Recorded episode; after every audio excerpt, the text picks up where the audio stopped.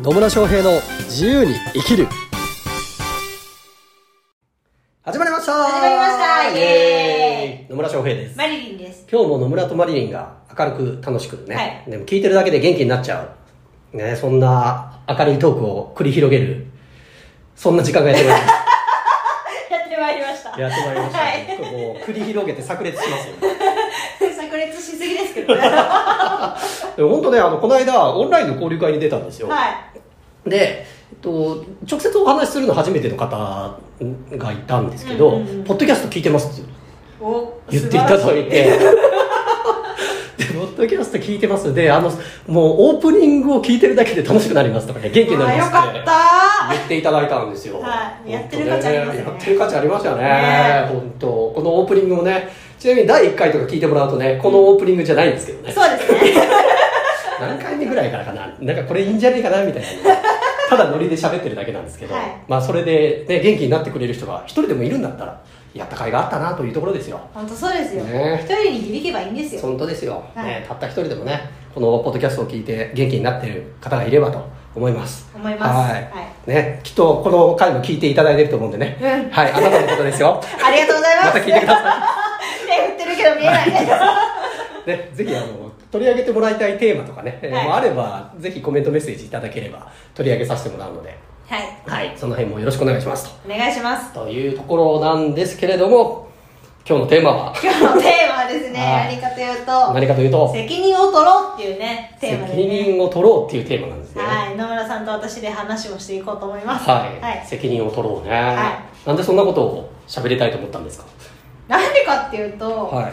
私の周りがですね、周りがですね、責任を取るのを嫌がるんですよはははは。でまあその何責任を取りたくないから人のせいにするだったりとか、そういう人が最近多いなって感じて、うん。なんかそれそれってなんだろう人に人生を任せてるっていうか、はいはいはなななんて言ったらいいの？そうひ相手に自分の人生を生きてるんじゃなくて他人の人生を生きてるっていう感じ、私は取れちゃうので、そういう風だとあんまり意味がないよっていうことを伝えたかったから、うん。このテーマにしましい。た。なるほどね。はい。そうね、責任を取りたくないからっていうので相手に判断を委ねてたりとか、うん。相手からの指示に対して動いてるだけだと、まあ、確かに自分の人生を生きてないとも言えますね、はい。うん、そうだと思います、ね、うんでそういう人が周りに多いと。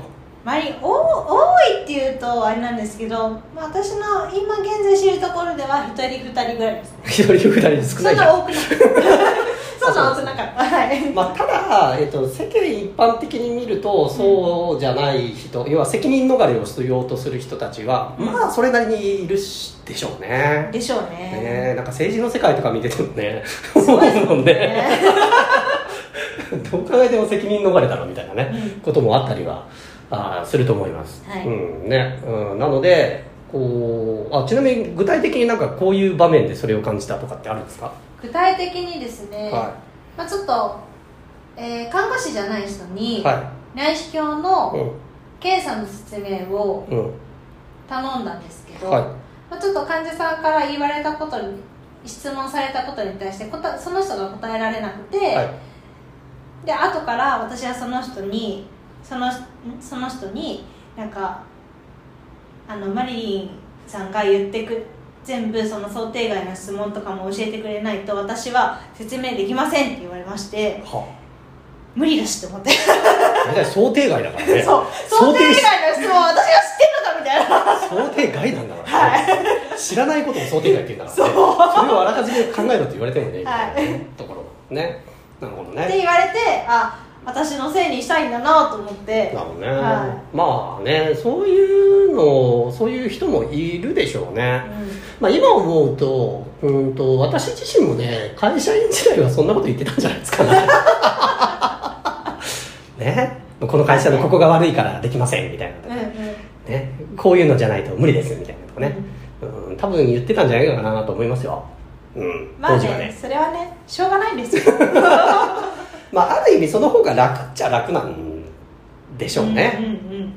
うんうんうん、うん。何も考えなくていいからね。そうそう指示の通りに従ってるのがある意味楽だっていうのもあるので、うん。まあそういう人生を生きたい人はそれでいいんじゃないかなとは思いうんうんます、うん。でただじゃあそういう人たちが本当に幸せだったりとか楽しそうに生きてるかっていうとそうでないケースっていうのも多いんじゃないかなとは思うんですよね、うんうんまあ、さっきマリリンが言ってくれたようになんか人に委ねちゃってる。うん。要は自分の人生生きてなくて人にコントロールされてる人生になっちゃうので、まあ、少なくとも自由に生きるっていう生き方ではないですよね。そうですね。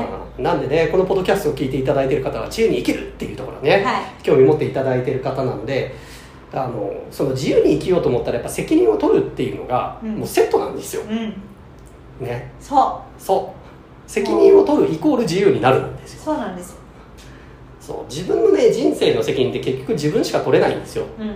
最終的にね、うん。だから例えばその人に委ねてる指示を待ってます。言われたことしかやりませんっていうのも、まあ、最終的には実は自分が決めてるうから、でそれで楽しくなかったんだとしたらその楽しくないっていうのを自分で選択してるだけなんですよ。うん。で最終的にその人がで例えば楽しくないとか幸せじゃないって言ってもじゃあ誰が責任取ってくれるのかっていうと結局その人。うん自身でしか取れないので、そうですね。うん、なんだとしたならばですよ。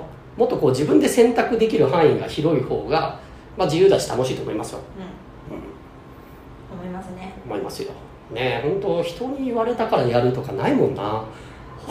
ない ね。私も昔は多分ありましたよ、うんうんうん。あったけどもういろいろ学んできていろいろあこうなんだなって自分なりに考えてうん。行動してたらそういうこともやろうともしないし、うんうんうん。逆にそういうことをやってる人が目についちゃうことの方が最近多いかな、なるほどね。うん。まあそうそう。でマリリンの場合はねクリニックで働いてる。要は組織の中で働いてるっていうところになるんですけど、えっと、組織の中にいるからあーもう言われたことしかできませんっていうわけでもないっていうことだよね、うんうんそうそうです。そうそう。なんかこういう新しいことをやっていきましょうみたいな提案もね、うん。してたりとか看護師なのに営業したりとか、はい、ね、それも別に選択できるんですようね、ん。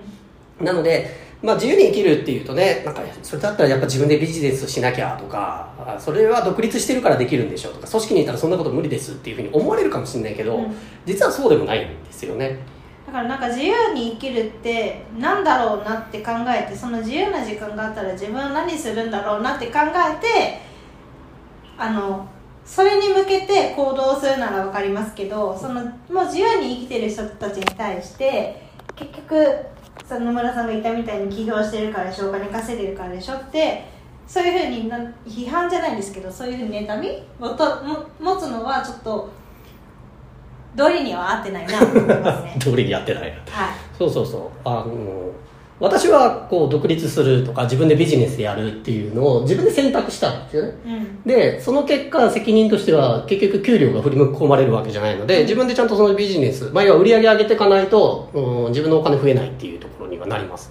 でも自分でそれってできることなので、うんうん要は自分でコントロールうできる。要は自分が行動したりすれば別に売り上げが上がるうっていうところを知っているのでそっちを選択したんですよね。確かに給料振り込まれない不安定じゃんって思われるかもしれないですけどでも別にね会社にいるからってその会社が潰れたらどうなるかっていうのもあるので。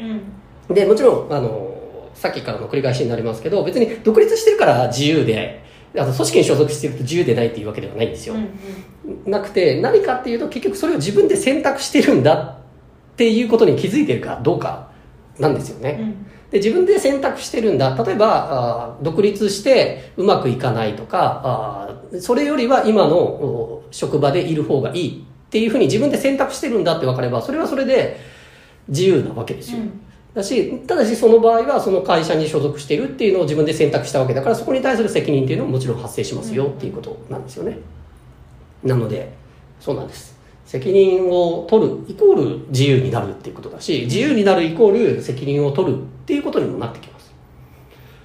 ね。ね。でどっちの人生を選びたいかっていうのはそれはあなた次第ですっていうことですよ結局。そうなんですよ、うん。うん。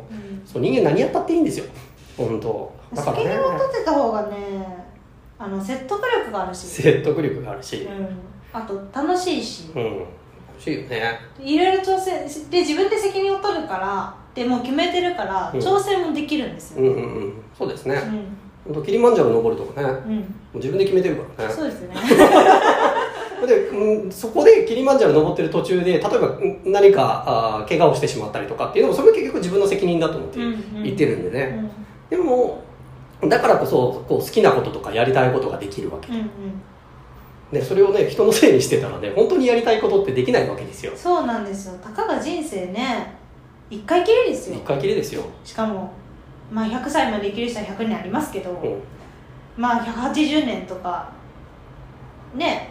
180年。じゃ180年。長いわ。だいぶ長い魔法使いか。だいぶ長いね。180年ね。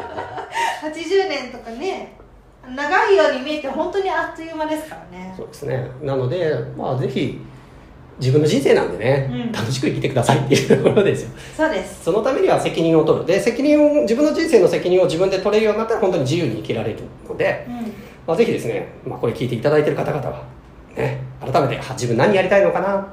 じゃあやろうって決めてでそこに対して責任を持ってで、えー行動していっていただければ本当ね人生楽しくなりますよ。はい、はいね。そんな感じで楽しく生きております。我々。ね。そうですね。これ本当人のせいにしてたらこんなにえー楽しく生きてえーられないだろうなと思うので、はい。まあ、ぜひ、ね、楽しく自由に生きてくださいはい。というところになります。はい、はい。そんな感じでよろしいでしょうか？よろしいです。よろしいですね、この謎のくだりっていうのがねはい、なんで、まあちょっとね、えー自由についてっていうので、抽象的なお話にもなったかもしれないですけど、本当人生においてね、大切なことなので、ご自身がね、本当どんな人生生きたいのかっていうのをね、うん今一度考えていただければなと思います。はいそれでは、最後までお聞きいただきありがとうございます。ありがとうございねますコメントとか取り上げてもらいたいテーマとかね、えーありましたらぜひコメントメッセージいただければと思います。はいそれではまた次回お会いしましょう。さようなら。